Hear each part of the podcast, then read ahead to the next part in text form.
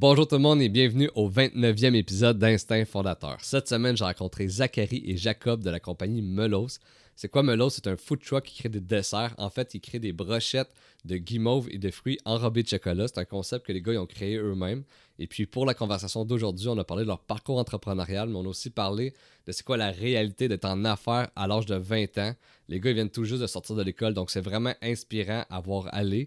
Et puis si vous aimez Instinct Fondateur, vous voulez m'encourager, la meilleure façon de le faire, c'est de vous abonner à notre chaîne YouTube Instinct Fondateur Podcast, ou sinon, on est sur Spotify et puis sur Apple Podcast. Donc, n'hésitez jamais à laisser des commentaires, à liker, à partager. C'est vraiment ça qui fait toute la différence. Donc, je vous dis un gros merci et puis je vous souhaite une très bonne écoute.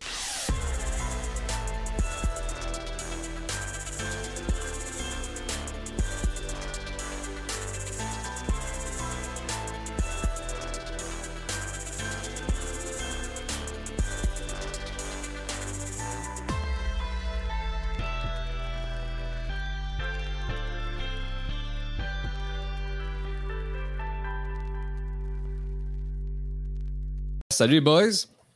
Salut! Bienvenue au podcast. Merci. Au début de chaque épisode, habituellement, je demande toujours la même question. C'est quoi vos parcours scolaires et puis professionnels? Donc, on va commencer par Jacob, puis après ça, Zachary. Oui, en fait, moi, j'ai étudié, après le secondaire, je suis allé étudier au Cégep de Trois-Rivières. J'ai fait un programme qui s'appelle le Deck Back Marketing. Fait que ça, en fait, ça me permet de faire mon bac et mon deck, dans le fond, en moins de temps que si j'avais fait les deux consécutifs. Fait que c'est super avantageux pour moi parce que là, je termine mon bac puis ça m'a pris seulement 4 ans au lieu de 6 ans si j'avais fait les deux. Okay. Fait que c'est super avantageux. Fait que là, comme j'ai dit, en ce moment, je finis mon bac en administration des affaires, profil marketing à l'UQTR à Trois-Rivières. Puis sinon, pour ce qui est plus professionnel, c'est ma première expérience entrepreneuriale, Mellow's. Puis ensuite, sinon, j'ai fait des petits jobs par-ci par-là, là, mais j'ai pas eu de gros emplois dans mon domaine encore. OK. Puis toi, Zachary? Oui, dans le fond, moi, j'ai fait ma technique là, en gestion de commerce à Trois-Rivières. Dans le fond, c'est là qu'on s'est rencontrés, là, moi et Jacob. Puis, j'ai pas continué à l'université encore. Là, j'ai vraiment juste fait ma technique pour en apprendre le plus possible, essayer de me former aussi à l'externe en même temps. Puis après ça, plus me lancer justement dans le monde du travail en entrepreneuriat. Là. OK, super cool. Puis là, dans le fond, durant vos études, vous avez parti Mellow's. C'est Mellow's, hein, ça se dit? Avec le S à la fin, Mellow's. Mellow's, brochette chocolatée. Ouais. Parfait. Puis, fait que là, durant vos études, dans le fond, c'est votre projet durant vos études, projet quasiment scolaire, c'est vraiment cool. Puis, est-ce que, justement, vous faites un parallèle avec ce que vous apprenez école, puis, justement, sur le terrain? Ça, c'est clair. Comme on dit souvent, en fait, on a eu beaucoup d'encadrement quand même de nos professeurs. Au début, c'était pas un projet d'école. J'ai approché Jacob, puis j'y ai parlé un petit peu de l'idée. On a peaufiné un petit peu plus le concept. Puis après, quand on a eu une idée un petit peu plus claire de ce qu'on voulait faire, là, on a pu optimiser nos cours en parlant à nos professeurs justement pour travailler dessus pendant des heures de cours. Et aussi pendant les heures où on se voyait, nous, vraiment à l'externe.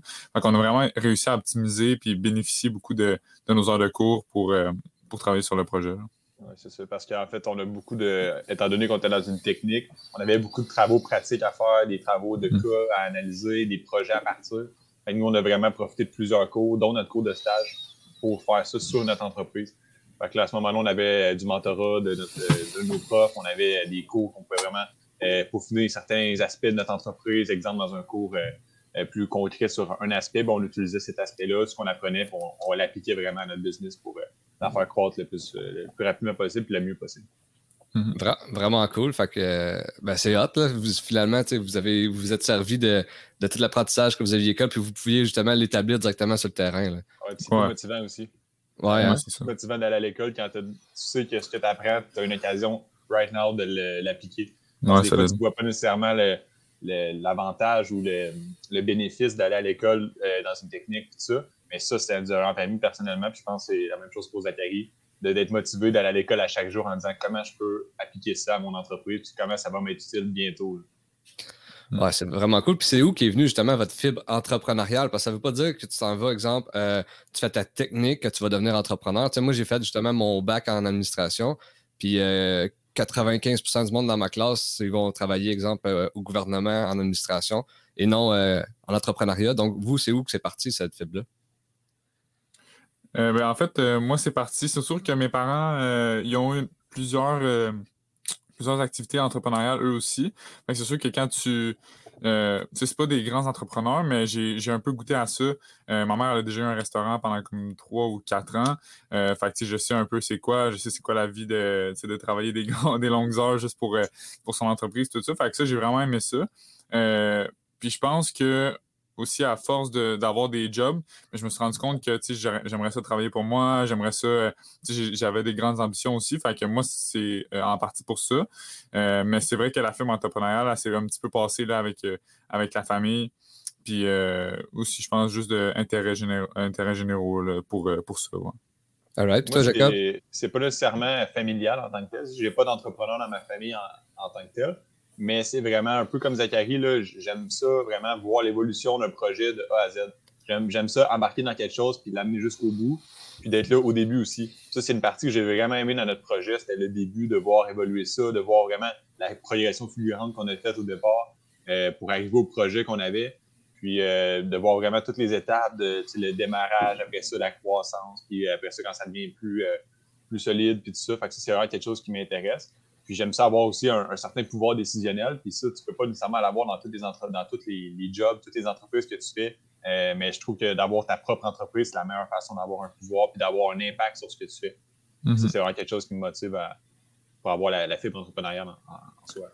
Puis il y a quelque chose de motivant à avoir, tu sais, quand à chaque jour, quand on arrive dans le food truck, en tout cas pour moi, tu sais, souvent je regarde le food truck puis je suis comme crime. On l'a fait pareil, là, on le vit à chaque jour puis on a réussi à le faire. Puis, fait qu'il y a vraiment quelque chose de satisfaisant là-dedans d'avoir réussi à lancer quelque chose parce qu'il y a beaucoup, beaucoup de gens qui restent encore dans le stade de comme on brainstorm puis on planifie puis finalement ça se passe pas. Fait que je suis vraiment content qu'on ait réussi à faire ça. Mais justement, c'est quoi qui a fait en sorte que, parce qu'on entend souvent du monde que hey, j'ai la meilleure idée au monde mais ils passent pas à l'action. Vous, c'est quoi qui a fait que justement vous avez passé à l'action? C'est-tu justement le fait qu'avec l'école vous buildiez ça en même temps? C'est quoi qui a décidé que vous passiez vraiment à l'action? Je pense que oui, comme tu dis, c'est un peu l'école. On en a parlé à des gens, puis ça, c'est toujours, je pense, c'est toujours motivant quand on parle à des gens, puis on dit comment ça avance, les affaires, puis ça, ben, ça donne tout le temps un petit boost pour l'amener jusqu'au bout, puis de ne pas arrêter. Sinon, ben, pour vrai, je pense que moi, puis Zach, on n'a jamais regardé en arrière, on a toujours regardé en avant. Fait qu'on a toujours vu, OK, c'est quoi la prochaine étape, c'est quoi la prochaine étape. Puis on n'a jamais vraiment eu de questionnement de est-ce qu'on le fait pour de vrai. T'sais, ça a toujours été clair entre nous deux, on le fait. On va le faire, puis on avait des dates, on avait des deadlines pour savoir, OK, ça, faut faire ça jusqu'à ce moment-là maximum. Après ça, faut faire ça. Fait qu'on n'avait jamais vraiment douté de notre idée. Puis, on savait quoi faire la prochaine fois. On a utilisé des logiciels de gestion de tâches pour savoir quoi faire plus tard. Fait que c'était vraiment clair et net et précis qu'on allait faire le projet. Puis, on a vraiment, on sait les deux là, que le brainstorming, c'est super, mais il faut vraiment que tu ailles au-delà de ça. Fait que je sais pas, Zach, si t'as quelque chose à ajouter, mais je pense qu'on savait qu'il fallait pas être pris dans le piège du brainstorming. Ouais, c'est ça. Puis tu sais, des sessions de brainstorming, on en a fait une coupe pour peaufiner l'idée, mais c'est vraiment quand tu commences à tu sais, au début, on commence à faire des tests de produits, puis on s'est rendu compte, OK, ben dans le fond, il faudrait peut-être pas faire ça, mais ces tests-là, si on les avait juste pensés, ben on serait jamais vraiment arrivé à un produit final. Fait que je pense que c'est juste de le faire sans vraiment te questionner puis comme t'ajuster au fur et à mesure. Fait que je pense que c'est ça qui a fait qu'on a réussi à avoir un produit final là, avec le food truck. Là. Exact, parce que, tu sais, exemple, t'es justement dans la salle, là, tu brainstorm, parfait, mais il y a des choses que tu penseras pas, tandis que si c'est sur le terrain, justement, il y a des idées qui te viennent sur le terrain, du fait que, ça n'a pas marché, on pourrait faire ça comme ça ou whatever. Fait que c'est vraiment l'entre-deux qui est important. C'est, tu sais, oui, brainstorm, mais quand tu passes à l'action, il y a bien des choses différentes que tu n'aurais pas pensé là, qui peut se passer. Oui, ça. Ce qui est difficile aussi, c'est que tu fais du brainstorming, mais il y a plein de choses que tu ne penses pas. Des choses qui étaient genre, OK, ça va aller comme ça, puis finalement, ça va aucunement comme ça. Ça, c'est quand tu es sur le terrain, quand tu prends la décision de t'engager puis concrètement à faire le projet, que tu te rends compte de ça. Tu sais, je dis souvent à la blague que nous, notre logiciel, ClickUp, qui s'appelle, on l'a commencé, on avait une certaine liste de tâches, puis à chaque fois qu'on en cochait une, il y en avait une autre qui s'ajoutait, là. Fait que c'était vraiment pas défini à la base. Notre session de brainstorming, c'était vraiment plus pour les décisions stratégiques. Après ça, on est allé au fur et à mesure, on a pris des engagements plus concrets, puis on a réalisé des trucs, puis après ça, on se rendait compte que ça, faudrait le faire aussi, ça aussi, ça aussi. Fait que le brainstorming, c'est super bon, je pense que c'est nécessaire, mais c'est à jauger, à savoir jusqu'à quel point il faut rester là-dedans, puis essayer de sortir un peu de notre dans le petit cocon de sécurité de ne pas s'engager dans un projet là, financièrement avec ton temps. Oui, puis aussi, je pense que ça peut être une leçon un peu le brainstorming dans le sens que peut-être que tu peux te questionner à savoir si tu es tout le temps dans la phase brainstorming, soit peut-être que tu ne crois pas absolument à ton projet ou ça te fait vraiment peur. Fait comme si ça te fait vraiment peur, tellement peur que tu agis pas, genre. Tu devrais peut-être, je sais pas, peut-être trouver des partenaires, tu devrais peut-être en parler à un mentor ou quelque chose comme ça. Mais il y a une raison pourquoi tu es tout le temps dans la phase de brainstorm, c'est parce que ça fait peur. Puis oui, ça fait peur, mais encore une fois, c'est juste de faire le saut un jour, puis comme juste pas regarder en arrière, puis dealer avec les conséquences, qu'elles soient positives ou négatives. Mais si tu as un bon mindset, je pense qu'ils peuvent plus souvent être positives que négatives, les conséquences. Puis est-ce que, tu sais, moi, en tout cas, personnellement, c'est que quand tu es dans la phase, exemple, du brainstorm, c'est que tu vois souvent la big picture, tandis que quand tu es dans l'action, ben, tu vois les steps. Fait qu'on dirait que c'est plus facile, ça fait moins peur un peu, parce que justement, c'est ben, la prochaine étape, c'est ça, parce que je suis dans l'action, tandis que quand tu brainstorm, c'est il faut qu'on se rende là, je vois pas le chemin, là. Non, c'est bien. Ouais. Puis aussi, l'affaire, c'est que quand tu concentres sur, mettons, de big picture, c'est cool parce que ça peut être un motivateur, mais ça peut faire assez peur, puis ça peut être assez démotivant aussi parce que ça peut être long avant que tu te rendes justement à la destination. Fait qu'en agissant puis en te concentrant sur l'exécution, ben là, tu peux peut-être célébrer les petites wins, tu peux te concentrer sur le processus. Fait que, parce que le processus peut être assez long aussi, là, on s'entend. Fait que, ouais, vraiment. Vraiment. Puis, ben, on a parlé que vous êtes connu au Cégep, c'est ça? Mais de où que c'est parti de OK, ben, on se connaît, puis on part un projet ensemble. T'sais, parce que partir un projet avec un collègue, un coéquipier, c'est quand même quasiment un mariage. Là. Fait que c'est comment que vous. Comment que vous avez fait, ben, c'est avec toi que on va partir ça. Là. Je pense que ça a passé beaucoup par les travaux d'équipe. En fait, ça nous a permis vraiment de valider à quel point on était prêts à prendre cet engagement-là ensemble. Puis aussi, ça nous a permis de connaître l'autre beaucoup plus dans un contexte de travail, dans un contexte d'embûche, de défis, de contraintes. Fait que ça a vraiment été bon pour valider notre choix en tant que tel de partenaire. Puis sinon, à savoir pourquoi à la base on était allés ensemble, bien, je pense qu'on avait vraiment une chimie qui s'est rapidement installée. Puis c'est justement dans nos cours qu'on l'a constaté. Puis tu sais, c'est pas notre première idée qu'on avait. Tu sais, tantôt on parlait du brainstorming puis tout ça, mais on a eu d'autres idées de projets avant. Finalement, on est resté pris dans le piège du brainstorming, qu'on l'a pas amené jusqu'au bout. En même temps, je pense que c'est à cause qu'on n'était pas aussi confiant par rapport à l'idée. C'était juste des petites idées lancées dans l'air, mais il n'y avait pas vraiment de concret attaché à ça. Mais quand on est arrivé avec celui-là, cette idée-là, on savait qu'il y avait quelque chose de plus que les autres. Fait que là, c'est là qu'on a comme vraiment amené ça plus concret. On s'est rencontrés, puis là, on était déjà amis, mais ça nous a vraiment rapprochés, puis ça a fait en sorte que l'on fait un bon duo pour encore de longues années. Mm. All right. Puis, il y en a-tu un, tu sais, dans un duo, il y en a un qui est bon dans quelque chose, l'autre qui est plus bon dans quelque chose d'autre. C'est quoi, vous autres, vos forces? Moi, c'est la comptabilité. Non, c'est pas vrai. C'est parce qu'on fait souvent ça à la blague, là, mais c'est parce qu'on s'est rencontrés dans un cours de comptabilité parce que moi, j'ai coulé mon premier cours. Okay. Là, ça m'a comme retardé. Mais fait que c'est ça. Moi, je m'occupe plus, mettons, de la partie marketing, gestion visuelle, tout ce qui est plus créatif. Je te dirais, les deux, on est assez créatifs, mais c'est ça, je m'occupe plus de cette partie-là. Puis Jack, ben, il s'occupe plus de la partie finance, gestion de l'administration, parce que quand même plus logique que moi, là, je pense, Jack. Ouais, fait on se complète bien. C'est ça, c'est vraiment... Moi, Zach, c'est vraiment quelqu'un de créatif qui est sur le terrain, qui est là pour vraiment comme constater les... J'aime souvent dire, mettons, que Zach s'occupe des clients et moi, je m'occupe des fournisseurs. C'est la meilleure façon de le dire. Moi, je suis vraiment plus quelqu'un de rationnel, qui est avec les chiffres, qui est capable de parler avec des fournisseurs de grosses entreprises, puis ça. Zach, c'est quelqu'un qui est pris les gens, qui a le contact humain facile, qui est super bon pour jaser avec les gens, puis discuter, puis trouver comme des opportunités, puis tout ça. Et moi, c'est ça, je suis plus l'inverse. Fait que je pense que ça fait en sorte qu'on fait un bon duo. Mais en même temps, les deux, on est en marketing, les deux, on est créatifs. Ça fait en sorte que les deux, on peut jumeler nos forces, puis travailler sur les mêmes choses, puis les choses différentes. Vraiment cool. Puis, peut-être, Antoine, on a dit comme c'est quoi votre fibre entrepreneuriale, mais vous aviez des raisons chacun, mais c'est quoi qui vous drive en affaires? Il y en a que c'est je veux être en affaires parce que c'est l'argent, d'autres, c'est parce que je veux builder quelque chose. Vous autres, c'est quoi qui vous drive? Moi, je te dirais que c'est faire un impact dans la vie des gens, pour vrai. Puis je pense que le meilleur exemple pour ça, puis une des meilleures journées à date que j'ai passées chez Mellow's, c'était on était dans une résidence à un moment donné à Shawinigan. Puis, tu sais, on savait que ça allait pas être la journée la plus payante, puis que ça allait pas être un 1000 personnes de service traiteur, mais on est quand même allé puis tout. Puis, honnêtement, on a servi les résidents puis le personnel de la résidence. On a tellement vu de beaux sourires parce que les résidents, ça faisait longtemps qu'ils étaient sortis, qu'ils avaient eu une activité. Puis là, nous, on arrive, on leur donne des bons mélos, des bons petits desserts.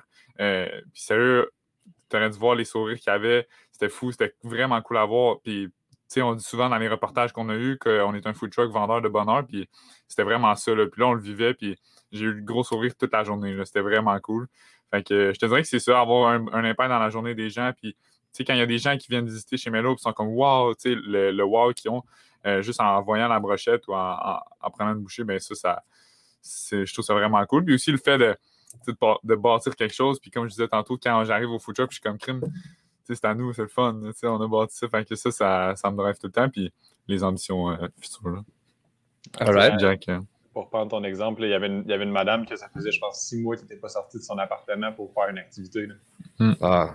Fait que tu fais ça, puis ça fait une petite boule, là, dans le sens qu'il y a nous autres qui est là pour lui donner du bonheur. Puis la madame est toute souriante avec ses amis, puis elle jase avec eux, puis elle a un gros sourire en mangeant son Mellow's. Nous autres, pour vrai, ça a été vraiment une belle journée. Puis je pense que ça a confirmé notre choix de faire ça, puis ça a confirmé pourquoi on le faisait, notre why. C'est clair. Là. Tu changes vraiment, tu changes pas la vie de quelqu'un, mais tu as changé clairement sa journée. Là. Exact. Fait que ça, c'est vraiment cool. Là, ouais. Puis, tu allais dire quelque chose? Oui, c'est ça. Moi, en fait, ce qui me drive, c'est vraiment, mais un peu comme je l'ai expliqué tantôt, là, je vais revenir rapidement, là, mais c'est ça, c'est vraiment de voir le processus, puis de voir de A à Z notre évolution, puis de voir à quel point on peut amener quelque chose à un autre niveau. Fait que ça, c'est vraiment la progression qui m'intéresse, savoir que j'ai eu un impact là-dedans, puis que j'ai un rôle à jouer important, puis que ça permet de m'accomplir en tant qu'individu. Puis, tu sais, vous êtes relativement jeune. Je ne sais pas, vous avez quel âge, là? Vous êtes dans début 20 ans? OK, vous avez 20 ans, OK. OK, ouais. Mais justement, c'est-tu difficile de se faire prendre des fois au sérieux? Tu sais, exemple, je ne sais pas, avec les banques ou whatever. C'est-tu difficile un peu? Ben, il y a quelque chose qui s'appelle le syndrome des cheveux blancs. Hein. Fait que... c'est un de mon ancien boss qui disait souvent ça. Puis, tu sais, souvent, c'est normal. Là. Mettons que tu vas voir un médecin, s'il a les cheveux blancs, ça fait longtemps qu'il fait ça, tu vas vraiment y faire plus confiance que si c'est un nouveau médecin, il n'a pas trop l'air sûr de ce qu'il veut faire. Fait que c'est sûr que je pense qu'on a besoin de sortir un petit peu plus notre crédibilité en montrant notre savoir-faire. Mais ça peut, honnêtement, c'est sûr que ça, c'est déjà arrivé avec peut-être des fournisseurs, je sais pas, mais avec des clients comme, OK, ils sont jeunes, peut-être qu'ils vont pas fournir, tout ça. Fait, c'est sûr que ça a un petit impact, mais je pense que si on a le mindset de comme, c'est parce qu'on est jeune, c'est pour ça que ça marche pas, là, c'est sûr qu'on va être comme, on va être démoralisé. Fait que je pense que c'est juste de redoubler d'efforts, puis on va passer au travail. Je sais pas si tu veux rajouter de quoi, Jack. Ben, c'est sûr qu'au début, c'est encore plus difficile. Puis là, au fur et à mesure, je pense que tu évolues, ça devient de moins en moins peu, mais ça reste que oui, on le constate qu'en tant que jeune, des fois, par des plus grosses organisations, des individus qui ont plus de pouvoir, des fois, on passe un peu sous le radar, puis on n'a pas nécessairement les mêmes avantages que les autres. Mais écoute, c'est pas quelque chose qui nous freine, nous, c'est plus quelque chose qui nous drive. Ouais. Donc, on est vraiment motivé par ça. On veut prouver aussi aux gens qu'on est capable d'amener quelque chose de solide, qu'on est capable de se dépasser, puis de faire en sorte d'avoir une grosse business qui roule, puis qui fonctionne, puis qui plaît aux gens. Exactement. Puis, est-ce que vous avez eu des défis reliés au démarrage de l'entreprise? Tu sais, des fois, on pense que ça va glisser, là, puis finalement... Parce que je pense que vous avez ouvert cet été, right? C'est ça? Ouais. Donc, c'est... Printemps, mettons. Printemps. Je vous ai quand même suivi là, sur Instagram. Là, vous avez quand même bien documenté ça, là, l'ouverture, puis tout. Puis, j'ai vu ça. Fait que c'est vraiment cool, mais justement, y a-t-il eu des défis par rapport à ça, à cette ouverture-là? Ouais, c'est sûr. Oui, c'est clair. Le premier étant de trouver le food truck, trouver la remorque qui va devenir le food truck. Ça a été quand même un parcours difficile parce qu'en fait, là, on le voit pas vraiment à l'écran, mais on est assez grands les deux. Surtout Zach qui mesure, je pense, 6 pieds 3, 6 pieds 4. Les remorques des dimensions qu'on voulait font plus que 6 pieds 3, 6 pieds 4. Il n'y en a pas beaucoup. Puis nous autres, on n'avait pas nécessairement le plus gros des budgets non plus parce qu'on est en démarrage, je veux pas. Fait que trouver quelque chose de qualité qui nous correspondait à nos besoins, mais qui faisait aussi en sorte qu'on rentrait dedans et qu'on était à l'aise, ça a été difficile. On en a regardé plusieurs, puis ça a été long. Ça a retardé aussi un peu notre processus. Mais écoute, ça fait partie de la game. Sinon, Zachary, veux-tu enchaîner? Mettons, moi, personnellement, pour sais, trouver des contrats, tu sais, dans des épiceries, tout ça, il y a quand même une couple de personnes qui m'ont dit non à cause de la COVID parce que, tu sais, ils ne voulaient pas de rassemblement, tout ça. Donc, ça l'a quand même pas aidé, c'est sûr. Mais l'avantage, c'est que, tu sais, nous, c'est un food truck. Fait que ça l'a pas eu tant d'impact dans le sens que, tu sais, c'est pas comme un restaurant. Le monde, ils viennent pas s'asseoir dans le food truck. Mais au final, je pense que la COVID, ça l'a pas aidé, mais au moins, c'était pas super. Sinon, des défis... on dirait que c'est bizarre parce qu'à chaque fois qu'il y a quelqu'un qui nous demande ça, j'ai comme pas de la misère à trouver les défis, mais tu sais, vu qu'on passe au travail puis qu'après ça, on move on, ben c'est comme plus difficile de les trouver. C'est bizarre. Je sais pas si tu peux relate, Jack, là, mais ouais, c'est vrai ça. Ouais, c'est certain qu'il y a toujours les défis aussi de... Personnellement, moi, j'ai eu un gros défi, des fois, des moins bonnes journées. Il y a des bonnes journées et des moins bonnes journées. Des fois, les moins bonnes journées, ça peut devenir personnel dans le sens que t'es comme, pourquoi ça fonctionne pas, tu sais. Puis ça, c'est quelque chose, je pense, qui est difficile. Puis, d'après moi, c'est présent dans la plupart des jeunes. Fait que de vraiment trouver une façon de ne pas te laisser atteindre par ça, puis de continuer, puis de te dire que ça fait partie du processus. Je pense que c'est un défi qui est vraiment continuel. Tu sais, on a nommé quelques défis qui étaient plus circonstanciels. Là. Mais là, c'est vraiment quelque chose qui est durable dans le temps, puis il faut vraiment que tu trouves une façon de te détacher du moment pour vraiment pas te laisser atteindre, puis essayer de passer au travers, parce que c'est certain qu'il va y avoir des journées qui vont être moins bonnes que les autres. Fait que toi, c'est plus personnel, là, tes mauvaises journées à toi, à cause, exemple, des ventes ou whatever, que tu t'attendais à faire mieux ou puis là, c'est pas à ton standard à toi, fait que c'est sur toi, finalement, que t'es ton plus gros défi, là. C'est ça que je comprends. Ouais, ben c'est certain que veux pas, tu te demandes toujours qu'est-ce que je pourrais faire, tu sais, qu'est-ce que je pourrais faire de différent pour que ça fonctionne, mais souvent, c'est que c'est pas de ta faute, souvent, c'est externe, c'est quelque chose d'incontrôlable. Ça, il faut vraiment que tu rentres dans ta tête que c'est pas nécessairement... Le poids ne repose pas tout sur tes épaules. Il y a des choses que tu ne peux pas changer.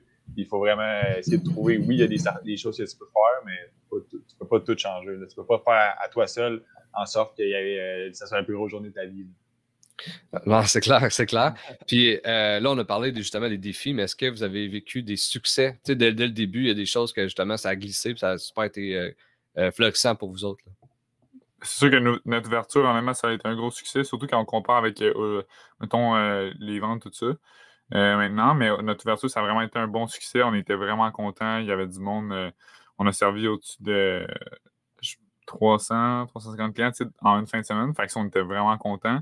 Puis aussi, je pense juste un des succès qu'on a, je pense, c'est que les gens, ils aiment ça.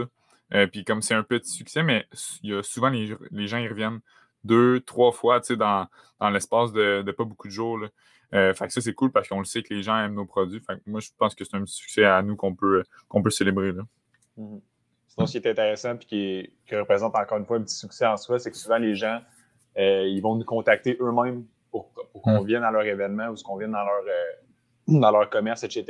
Fait que si on voit ça au fur et à mesure, puis c'est vraiment le fun parce que c'est valorisant. Tu dis, les gens nous voient sur les réseaux sociaux, ils trouvent qu'on est assez crédible, assez intéressant pour qu'on se déplace pour eux. Fait que c'est vraiment le fun. Puis nous autres, ça nous fait chaud au cœur de dire qu'on peut participer à l'événement de quelqu'un pour que ça soit une belle journée. Puis aussi beaucoup les écoles, là, on en a fait beaucoup. Puis c'est vraiment quelque chose qu'on adore faire. Fait que ça, c'est un autre succès pour nous. Vraiment cool. Puis c'est où vous voyez dans le long terme avec cette entreprise-là. En ce moment, c'est votre première année. Mais c'est quoi votre objectif, exemple, 10 ans? 10 ans? Ben c'est sûr que moi, personnellement, nous deux, en fait, là, je pense, là, ça, parce que dans la phase brainstorm, on s'est dit aussi, c'est quoi notre vision long terme, parce que on s'est dit, je pense que c'est comme 1 an, 3 ans, puis comme 5 ans. Okay. C'est pour ça que tu me dis 10 ans, je suis un peu déstabilisé. Mais... disons 5 ans, là. Ouais, non, c'est ça. Peut-être que c'est plus réaliste, disons, en fait, là, mais on aimerait ça vraiment avoir plus des Mellow's un peu partout au Québec. Dans le fond, nous, au début, le concept de Mellow's, c'était pas vraiment des food trucks, fait qu'on aimerait ça avoir plus un commerce pignon sur rue, plusieurs commerces pignon sur rue, puis, honnêtement, développer des nouveaux produits, puis solidifier la marque aussi à travers la population québécoise. Fait que c'est sûr que j'aimerais vraiment ça, voir plusieurs Mellow's à travers le Québec puis continuer cette belle lancée-là avec Jack. Oui, puis aussi le fait je pense que ce serait intéressant aussi rendu dans 10 ans que quand les gens ils pensent à des desserts, ils pensent aux Mellow's, de faire en sorte que ça soit genre dans leur ensemble de choix, mettons que ça soit un des premiers, c'est-à-dire que ça serait vraiment quelque chose qui serait satisfaisant pour nous. Parce que c'est quand même, on parlait des difficultés tantôt, je pense que ça en est une autre, c'est de faire en sorte de s'intégrer dans avec un nouveau produit dans un marché existant. Il y a toujours le fait que les gens, ils vont penser, exemple, à la crème glacée, ils vont penser à certains desserts qui se font déjà, puis nous, on arrive, puis c'est nouveau. Là, on a le choix entre prendre une valeur sûre en la crème glacée ou essayer quelque chose de nouveau. Il y a toujours des gens qui sont plus qui aiment ça, essayer des nouvelles choses. Okay. Puis il y a des gens plus réticents aussi, ouais, c'est ça. Fait qu'en fait, le défi, c'est de faire en sorte que les gens réticents acceptent de changer leur habitude pour aller vers nous. Fait que ça, c'est quelque chose à prendre en considération quand on se lance une entreprise avec un nouveau produit. Mais sinon, justement, le fait de faire en sorte que les gens choisissent notre produit au lieu des autres produits qui existent déjà, c'est vraiment quelque chose que, dans 10 ans, on aimerait faire en sorte que ça soit plus courant chez les gens. Mm-hmm. Puis toi, Zach, tu me dis qu'au début, c'était pas censé être dans un food truck. Pourquoi c'est finalement que vous avez commencé avec un food truck? Parce que ça coûtait vraiment moins cher comme investissement. Puis aussi parce que ça demandait quand même un moins gros... mettons, la gestion du risque était quand même plus importante dans le fond. Parce que encore une fois, comme Jackie dit, c'est un nouveau produit. Est-ce que tu veux vraiment te lancer dans des gros investissements avec un produit que, dans le fond, tu ne sais même pas si les gens vont aimer ça? Fait que le food truck aussi, c'est un peu COVID-proof parce que, comme je disais tantôt, les gens ne viennent pas s'asseoir dans le food truck. Mm-hmm. Au début, c'était plus un pion sur rue avec une grosse idée qu'on avait. Finalement, on a été plus réaliste. On s'est dit, OK, peut-être qu'un food truck, ça serait mieux. Puis on s'est dit aussi qu'on va pouvoir aller chez les gens, vers les gens aussi. Puis ça, c'est un gros point qui a affecté notre décision. C'est qu'on s'est dit que vu que les gens ne pouvaient pas se déplacer, bien, nous, on va se déplacer vers eux. On a fait la tournée des épiceries un peu partout au Québec. Fait qu'on a pu remplir ce mandat-là d'aller chez les gens. Fait que je te dirais que c'est ça.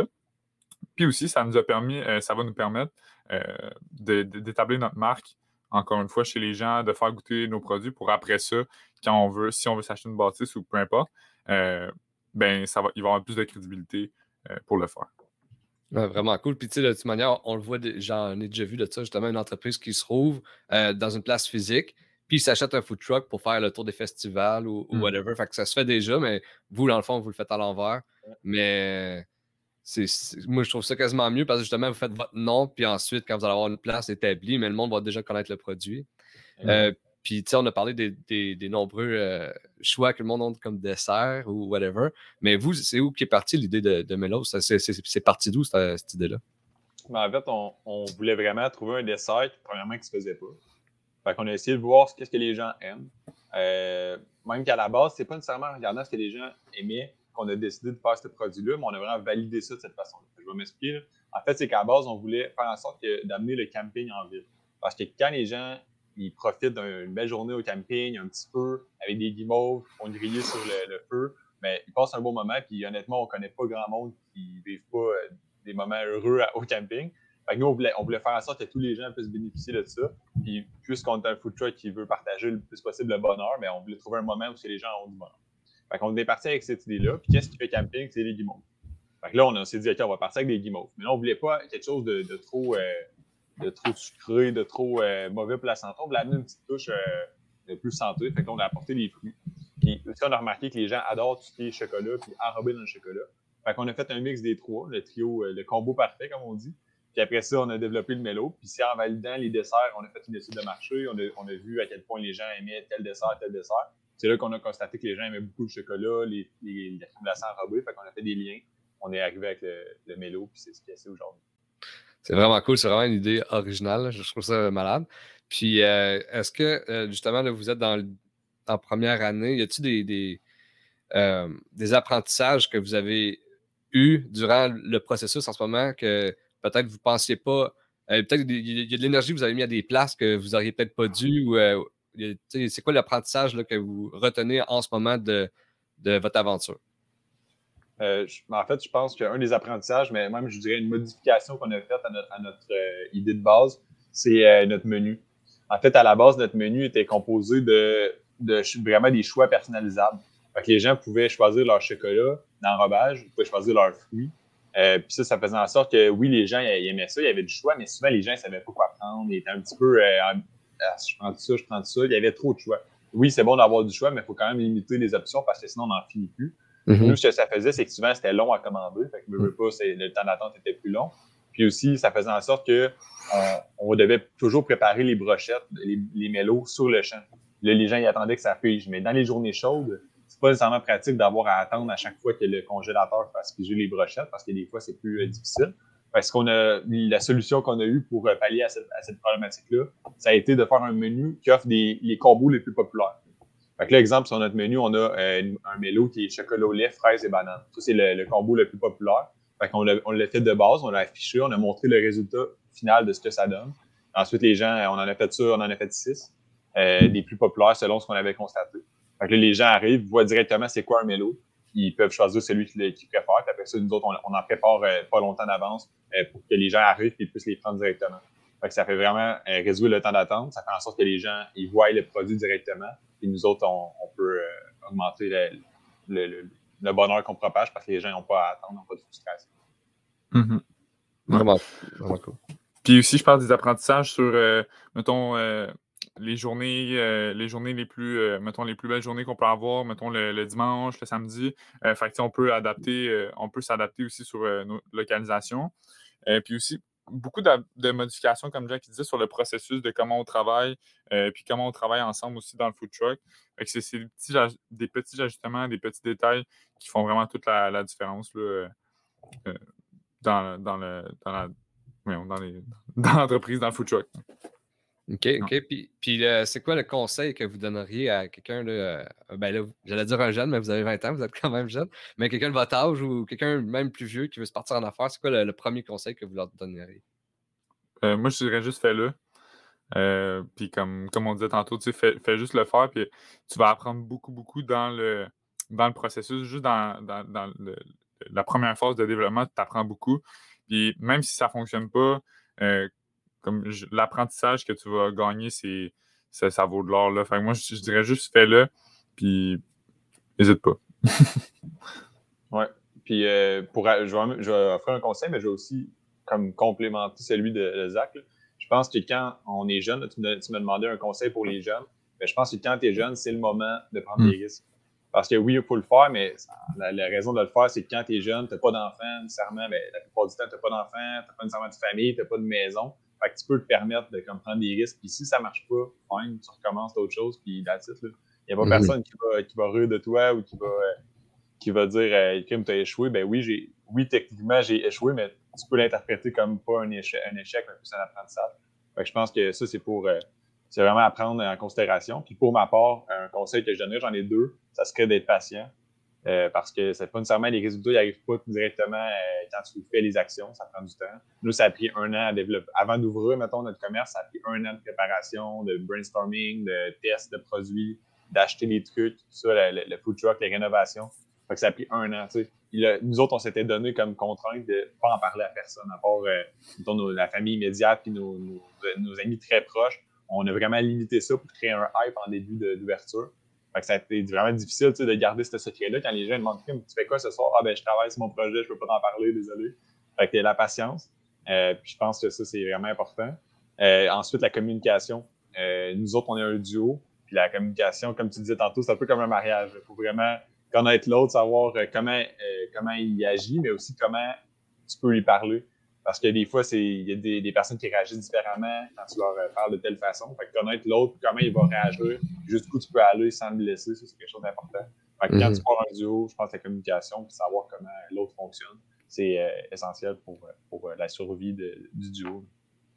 Ouais, puis je trouve ça vraiment intéressant que ce que tu as dit tantôt, quand tu es jeune, c'est le temps de faire... de foncer, puis prendre le risque de le faire, puis peut-être justement d'échouer. Mais tu sais, moi, j'ai eu mes enfants à 23 ans. Puis, j'ai vraiment comme... Ton mindset, il change quand tu as des enfants. Tandis que quand tu es seul, mais mettons que tu échouerais, ben, le pire qui peut arriver, là, au pire aller, tu te loues un et demi, puis tu es bien. Là, ça ne te prend pas grand-chose pour vivre. Mais quand tu as des enfants, puis tu es dans la roue un peu, mais là, tu veux pas que ton enfant manque de rien. Tu veux pas que... Puis là, par exemple, moi, j'avais une maison à jeune, ben, tu veux pas perdre ça. Fait que dès que tu rentres dans le roux, je trouve, ben là, les risques, tu ne veux plus les prendre. Là, fait que quand tu es jeune, je trouve, de 20 à 30 ans, c'est vraiment là de faire le plus de risques possible. Puis justement, tu en apprends beaucoup, je trouve, là-dedans. Tu sais, exemple, que ça échouerait, mais comme tu apprends, puis tu te dis, je vais faire la prochaine fois, je vais le faire différemment. Là, ouais, puis ça, je trouve ça vraiment cool. Puis l'autre partie que je trouve cool de ce que tu as dit, c'est la patience. J'aimerais ça savoir, est-ce que vous, justement, durant cette année-là, que vous avez préparé, vous avez-tu des places que vous avez douté, faire finalement, on le fait-tu ou c'est trop long ou c'est, est-ce que des fois vous avez perdu espoir sur le projet? Non, je pense que non. Dans le fond, comme on dit tantôt, tu sais, on a toujours été très optimiste à l'idée, puis je pense que moi, c'est ça que je voulais ajouter aussi au niveau des conseils, c'est l'optimisme, tu sais, au niveau de ton projet, tu sais, il faut que tu y crois, peu importe, puis tant qu'à aller all-in, vas-y all-in pour vrai. Non, on n'a pas vraiment eu de doute quant au projet, puis c'est sûr que des fois, c'est dur, mais il faut quand même que tu te lèves et tu sois optimiste face à ce projet-là. Là. Je pense que ça aide beaucoup l'optimisme en enfant. Mm-hmm. Parce qu'on était tellement confiants de notre idée, de notre projet et de nous, qu'on n'a jamais vraiment douté dans le démarrage. Puis c'est certain qu'après ça, une fois que là, ça commence pour de vrai, puis comme je disais dans toutes les moins bonnes journées, mais oui, c'est certain que tu vas avoir des doutes. Mais je pense que, encore une fois, comme Zach a dit, c'est d'y aller avec l'optimisme, puis de dire qu'il n'y a rien qui arrive pour rien dans la vie, puis que ça va s'arranger, puis qu'il faut que tu prennes des actions. Mais des fois aussi, c'est dans ta tête de ne pas nécessairement te laisser arriver. Mm-hmm. Mais malgré que vous étiez confiant, est-ce qu'il y avait un certain syndrome de l'imposteur du fait que vous avez 20 ans et que vous partez en affaires? Est-ce que des fois, vous vous dites « je suis à ma place » ou « je suis pas à ma place » ou vous étiez tout à confiant tout au long du processus? Moi, pour ma part, c'est encore une fois, c'est pas dans le démarrage, mais c'était vraiment plus parce que tu sais, quand ça marche pas puis quand tu fais des erreurs, parce que tu sais, on dit tout le temps « apprendre tes erreurs », mais quand tu fais l'erreur, c'est facile à dire d'apprendre de tes erreurs, mais quand tu fais l'erreur et que ça a un impact sur ton entreprise que tu veux voir grossir, ben là, c'est un petit peu plus dur. Là. Fait que je te dirais que le syndrome de l'imposteur était plus après quand tu fais une coupe d'erreurs, puis là, t'es comme OK, est-ce que je suis correct? Puis tout ça, mais ça fait juste partie du processus. Fait que faut que tu sois juste assez confiant pour te dire comme que c'est normal de faire des erreurs. Puis ça aide beaucoup, beaucoup pour le syndrome de l'imposteur. Personnellement, moi, c'est ça. Puis je ne l'ai pas vraiment vécu dans le développement de l'entreprise, par exemple. OK. Mm-hmm. Puis... vraiment ça aussi. Ouais. Puis est-ce que vous, dans le day-to-day, là, à quoi ça ressemble, votre day-to-day? En fait, en ce moment, on est à Trois-Rivières, on est à l'île Saint-Quentin de façon permanente. Okay. En fait, ce que ça fait, c'est que là, on n'a pas vraiment besoin de se déplacer avec le food truck, ce qu'on faisait avant. Fait que ça nous sauve vraiment beaucoup de déplacements, puis on est plus près de ce qu'on habite. Fait que ça, c'est super intéressant. Fait que là, ça vient de changer un peu la donne dans notre day-to-day, parce que là, on n'a plus nécessairement à se déplacer et à faire de la route beaucoup. En ce moment, je te dirais qu'on sépare les journées en deux. On fait vraiment un chiffre coupé, je dirais. Fait que, exemple, je vais travailler de l'ouverture jusqu'à moitié à peu près de la journée, puis après ça, Zach va arriver, va faire le reste de la journée.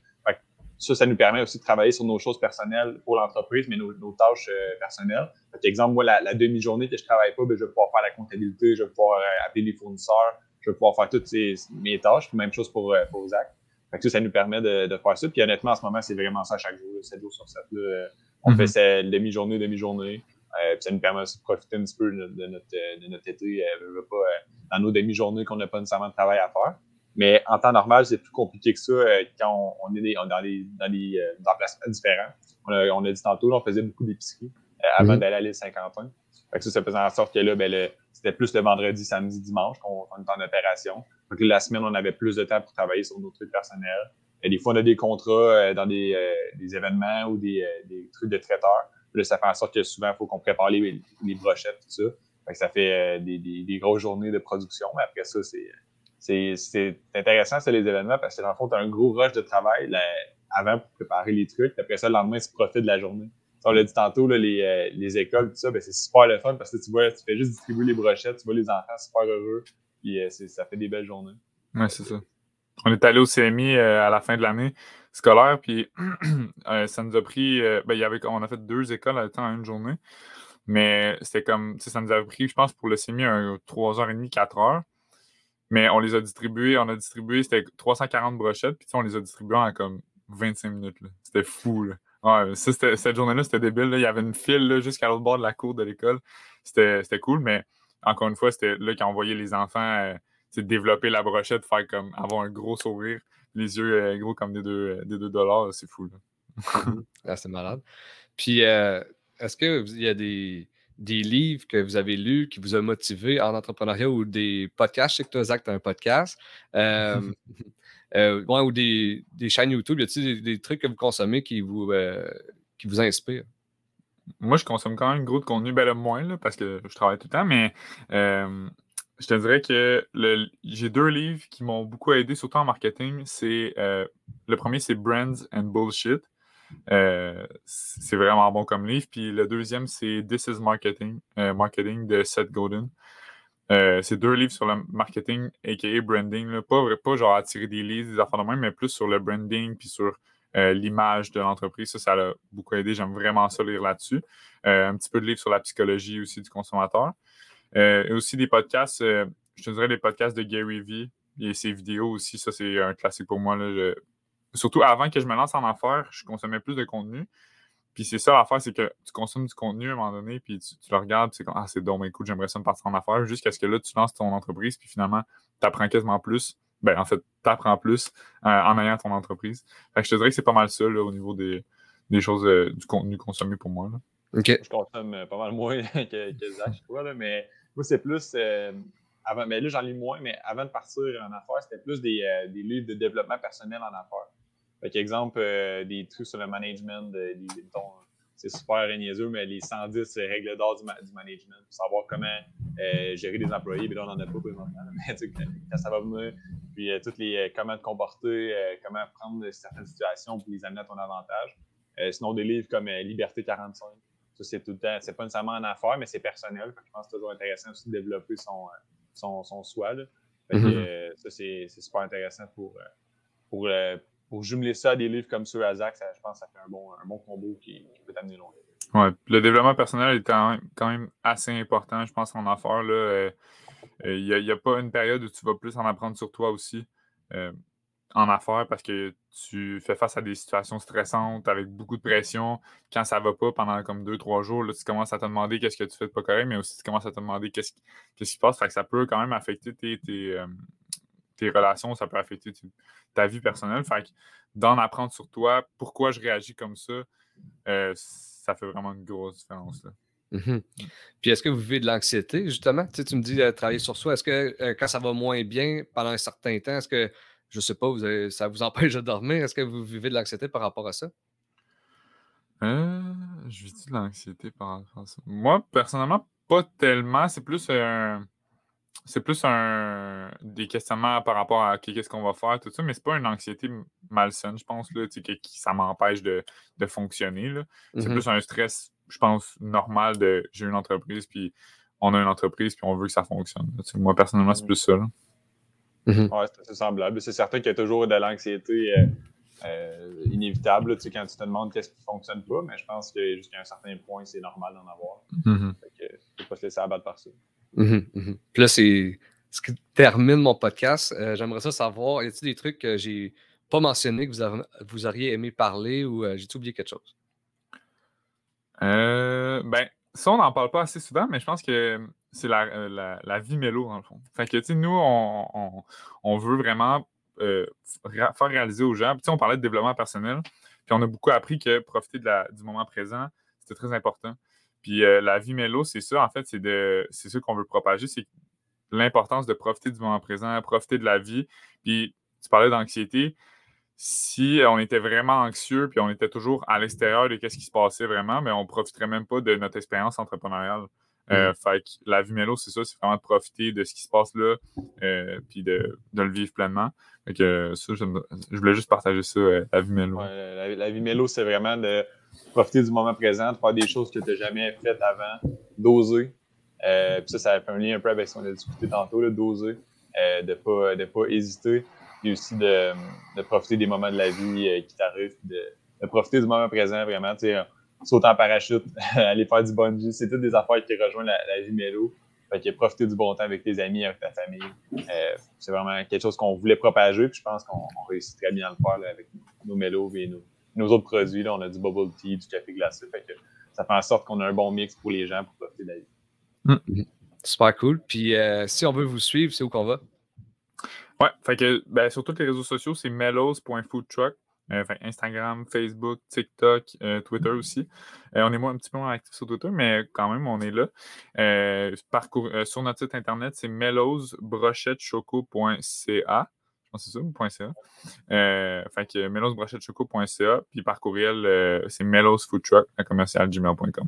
Ouais, si les gens ont des événements, ils veulent nous inviter à aller les rejoindre à des endroits, ben nous, ça nous fait plaisir et ça nous donne des idées parce que on ne connaît pas tous les beaux spots de vos régions. Mm-hmm. Fait que, c'est vous qui savez mieux que nous. Fait que faites juste nous contacter pour des événements, pour des localisations. Nous autres, ça va nous faire plaisir de discuter avec vous. C'est où la meilleure place pour vous contacter? Est-ce que c'est directement sur votre site Internet pour des événements ou c'est sur Instagram? Ouais, ben un petit peu partout, on répond assez rapidement là, à nos messages, mais c'est sûr que juste un DM Instagram ou un message Facebook, là, c'est la méthode la plus rapide. Ouais, puis sinon, sur notre site web, on a une section événements. Fait que ils peuvent remplir un court questionnaire puis juste nous donner les infos pour leur événement. Fait que c'est toujours super facile. All right, ben un gros merci les boys. Merci d'avoir pris votre temps pour passer à mon podcast. Je suis vraiment content, c'était vraiment cool. Donc, je vais vous souhaiter une très belle journée. Merci à toi. Merci.